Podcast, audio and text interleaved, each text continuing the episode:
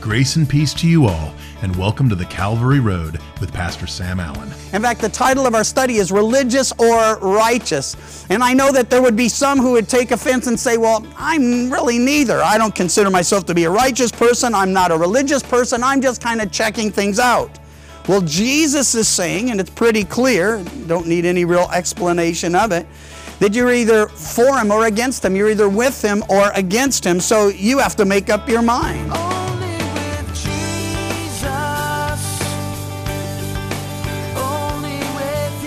Today's broadcast, we have a new two part study Pastor Sam has entitled Religious or Righteous. Now, we're going to look at the last 40 verses in Luke chapter 11, and we will start in verse 14, where Jesus casts out a demon. Much of the remainder of this chapter deals with the people's reaction to this miracle, so let's listen in. Luke 11 14, religious or righteous. We read in verse 14, and he was casting out a demon, and it was mute. So it was when the demon had gone out that the mute spoke, and the multitudes marveled. But some of them said, He cast out demons by Beelzebub, the ruler of the demons. Others, testing him, sought from him a sign from heaven. What we have here is really the foundation of all that follows. The rest of the chapter is Jesus dealing with these two issues. First, the slanderous accusation related to his casting out of a demon. The second, their request for a sign from heaven. Now, we must acknowledge this is another demonstration of Jesus' compassion and his power in the realm of the supernatural. But it leads again to this slanderous accusation. And it's what, well, psychologists call projection. It turns out that Satan had bound this one man whom he had possessed, and well, the man was mute, unable to speak until the demon was cast out. When the demon was cast out, the man could speak, and the multitudes marveled. So the enemy has the power to muzzle people. But then we also see this crazy and slanderous, blasphemous accusation as, as well, some of them said he cast out demons by Beelzebub, the ruler of the demons. Listen, they are speaking for the enemy. The enemy is speaking through them, and that's the real irony here, is they're saying, oh, he's working for Satan. And, and the truth was, they were working for Satan by blaspheming the one who came to take away the power that Satan has over individuals. And ultimately, he'll bind them during the millennium for a thousand years. He does it with a word. And then he'll cast them into Gehenna, never to be heard from again. He does that with a word. So Jesus is going to address this issue. Uh, we have these contrasting pictures one controlled by a demon because the demon possessed him, the others, well, listening to the enemy and speaking for the enemy. Either way, 2 Corinthians tells us we're not ignorant of his, speaking of Satan's devices. We know what he does, we know how he works.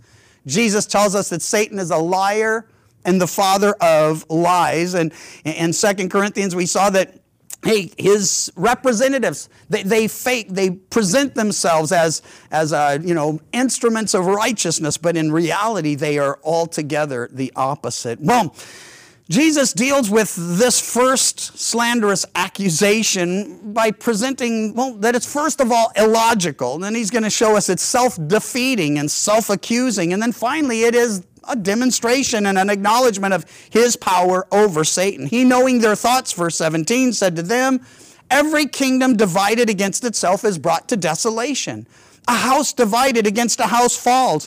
If Satan is divided against himself, how will his kingdom stand? Because you say, I cast out demons by Beelzebub. It's a very logical argument, and so he's sort of starting there. He's saying, Don't you think it's illogical to say that I'm casting out demons by the prince of the power of demons? Beelzebub, by the way, means Lord of the Flies. I doubt that Satan really appreciates that title, but it's one of the many things he's called in Scripture. And so Jesus is saying, does it make any sense? Because isn't it a given that if a house is divided against itself, it will fall? If a fellowship is divided against itself, it will fall. If, well, and that's what he's saying. If Satan is opposing himself, if Satan is against himself, how will his kingdom stand? The second thing he does in, in, in dealing with this accusation is he shows it to be self defeating and self accusing. He says, If I cast out demons by Beelzebub, by whom do your sons cast them out? Therefore, they will be your judges. You see, there were many Jewish exorcists, and, and so he's basically saying, Okay, I'm not the only one doing this. Eh, who do you think is responsible for your sons casting out demons? Is that the work of God? Or is it that work of Satan? And then he gets to the third issue, and that, that is that they were actually acknowledging his power over Satan. If I cast out demons, verse 20, with the finger of God, surely the kingdom of God has come upon you. And this is what he wants them to, to realize that, that he is Lord, he is king, and that the kingdom was in their midst. He uses an illustration of one who comes to conquer another. He says, When a strong man fully armed guards his own palace, his goods are in peace. But when a stronger than he comes upon him and overcomes him, he takes from him all his armor in which he trusted and divides his spoils. When we look at Colossians in our survey, we will read that Jesus triumphed over the power of the enemy, and he did it through the cross and in the cross. So when we celebrate communion later this service, and we look back at the bread and we, we consider the cup that points us to the cross, we remember that that's how he took Satan on and did Satan in. He despoiled him, he, he conquered him by submitting himself to the cross. Why? Satan had sway over people, but the love of God is demonstrated in the reality of the cross. The plan of God for our redemption demonstrated through the reality of the cross. He also says in verse 23, and it's important that we see it He who is not with me is against me. He who does not gather with me scatters. He's saying there's no neutrality in this area of spiritual warfare. In fact, the title of our study is Religious or Righteous. And I know that there would be some who would take offense and say, well, I'm really neither. I don't consider myself to be a righteous person. I'm not a religious person. I'm just kind of checking things out. Well, Jesus is saying, and it's pretty clear, don't need any real explanation of it, that you're either for him or against him. You're either with him or against him. So you have to make up your mind. There is no neutrality. There is no, well, person or place where you can just say, well, I'm not really, but I'm not really. He says, no, you make a choice and you'll be for me or you'll be against me. Well, he also talks about the importance of making sure that, that we've gotten beyond religion or reformation to, to, to true regeneration. And here's why this is so essential. The Bible clearly teaches that people were and will be demon possessed. But I don't believe that any Christian who is born again of the Spirit of God, sealed with the Holy Spirit, can be demon possessed. Now, there are pastors and others will disagree with me and they'll say, well, we know Christians that have been demon possessed. Jesus says at the end of Matthew chapter 7 that many will say, Lord, Lord, didn't we? And he'll say to them in response, I never knew you. They claim to be followers of Christ, representatives of Christ, servants of Christ, but he says it was never true. We never had that relationship. You call me Lord, but that was never reality. So I'd suggest that when people say they're Christians and then they open themselves up to demons and the demons take control of their lives, that the truth was they never really were a Christian. If you're sealed with the Holy Spirit, as Ephesians tells us, every Christian is. You have to know the Holy Spirit's not going to share the temple of the Holy Spirit, your body, with a demon. But Jesus gives us a picture here of reformation, not regeneration, in verse 24. He says, When an unclean spirit goes out of a man, he goes through dry places seeking rest and finding none. He says, I'll return to my house from which I came. And when he comes, he finds it swept and put in order. See, that's a picture not of regeneration, not of, of righteousness, not of, of a spiritual life, but, but of reformation. Cleaning house, sweeping it, we'll, we'll talk more about it. Putting it in order, getting rid of this, putting these things in their place. Then it says he goes and takes with them seven other spirits more wicked than himself, and they enter and dwell there. And the last state of that man is worse than the first. Now, this is the danger of mere reformation.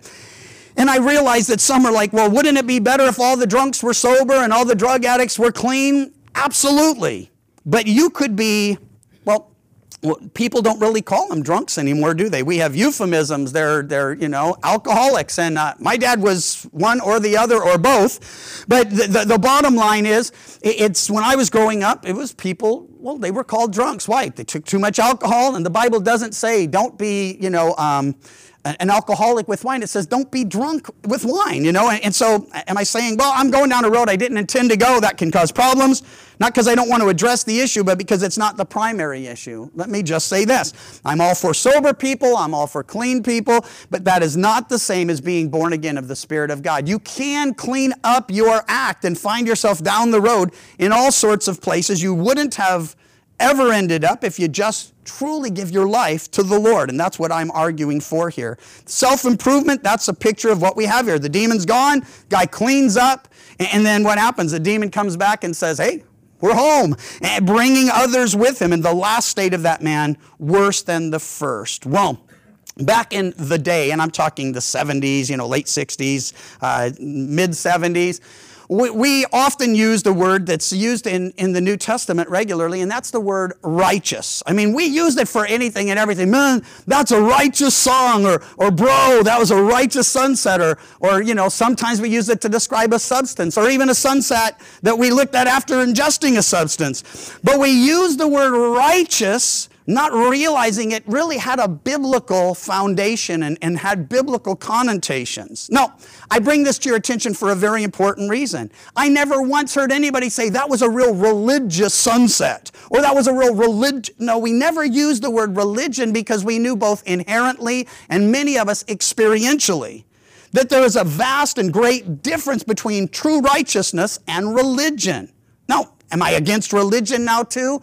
No, but I'm saying religion isn't what it appears to be. And again, lest I offend the religious in our midst, which is never my intention, but I do want to say this. I have known many people who were very devout, very sincere, very religious, good, kind, caring people, giving people but they still needed to be born again. Jesus told the ultimate religious guy, Nicodemus, a ruler of the Jews, Nick, you must be born again. That which is born of flesh is flesh, that which is born of spirit is spirit. Marvel not that I say you must be born again. It's not enough, is the point.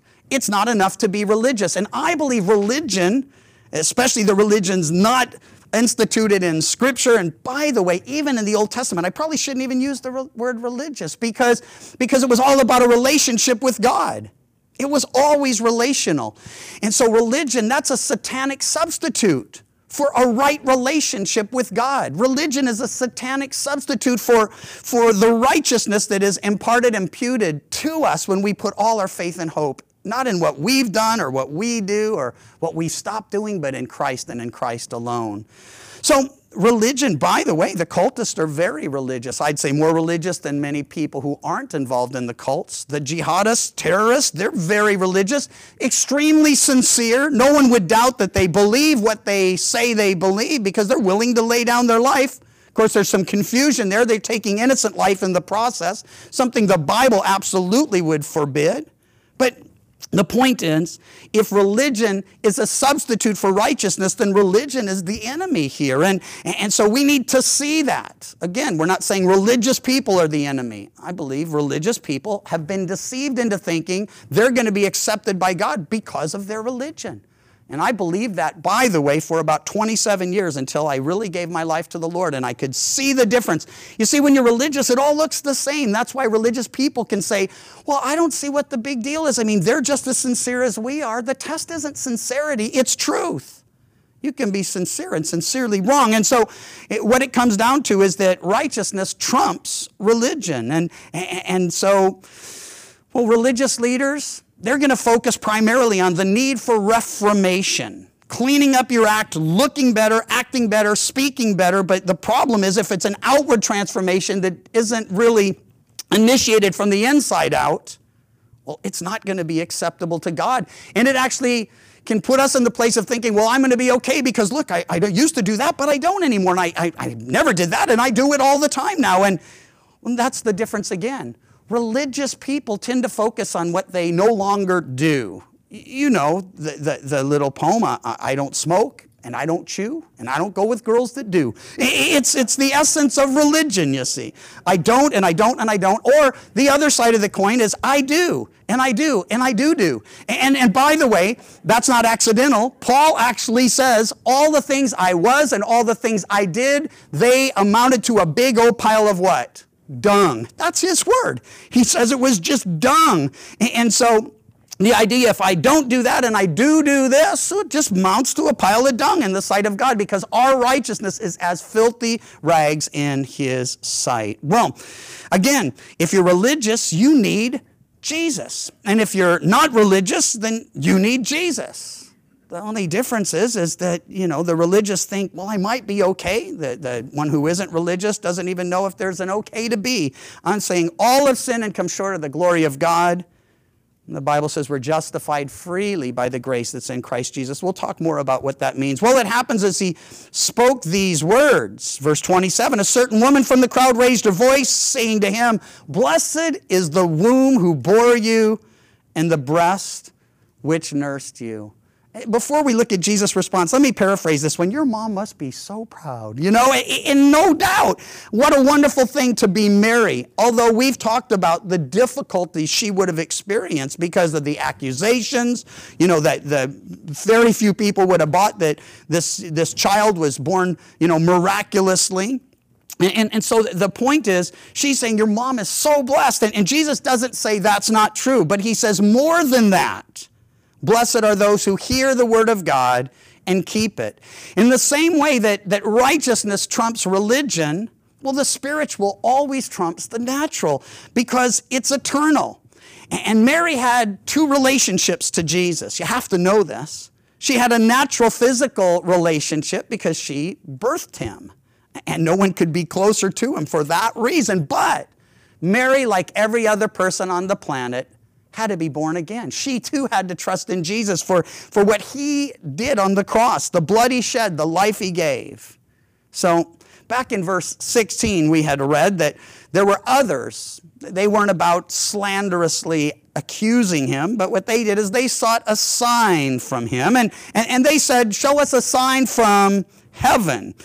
Now, the idea here is, you know, God moved in the Old Testament and, you know, He opened the skies and He did this and He did that. Well, do something. And uh, Jesus is going to address that request as we look at the rest of this chapter. While the crowds were thickly gathered together, so we have this picture of everybody pressing in, verse 29, he began to say, This is an evil generation. It seeks a sign, and no sign will be given to it except the sign of Jonah the prophet. That word accept is so important here. Here's why. It is a word of grace. Jesus could have just said, No signs. I mean, I'm here, I've taught, I've done these miracles. I mean, you don't get it, you're not going to get it. But he says, I'll give you the ultimate sign, and it's the sign of Jonah. Elsewhere, we're told as Jonah was three days and three nights in the belly of the fish, so the Son of Man would be three days and three nights in the heart of the earth. The sign of Jonah is the resurrection that it points to. So they have this historical illustration, but not just that.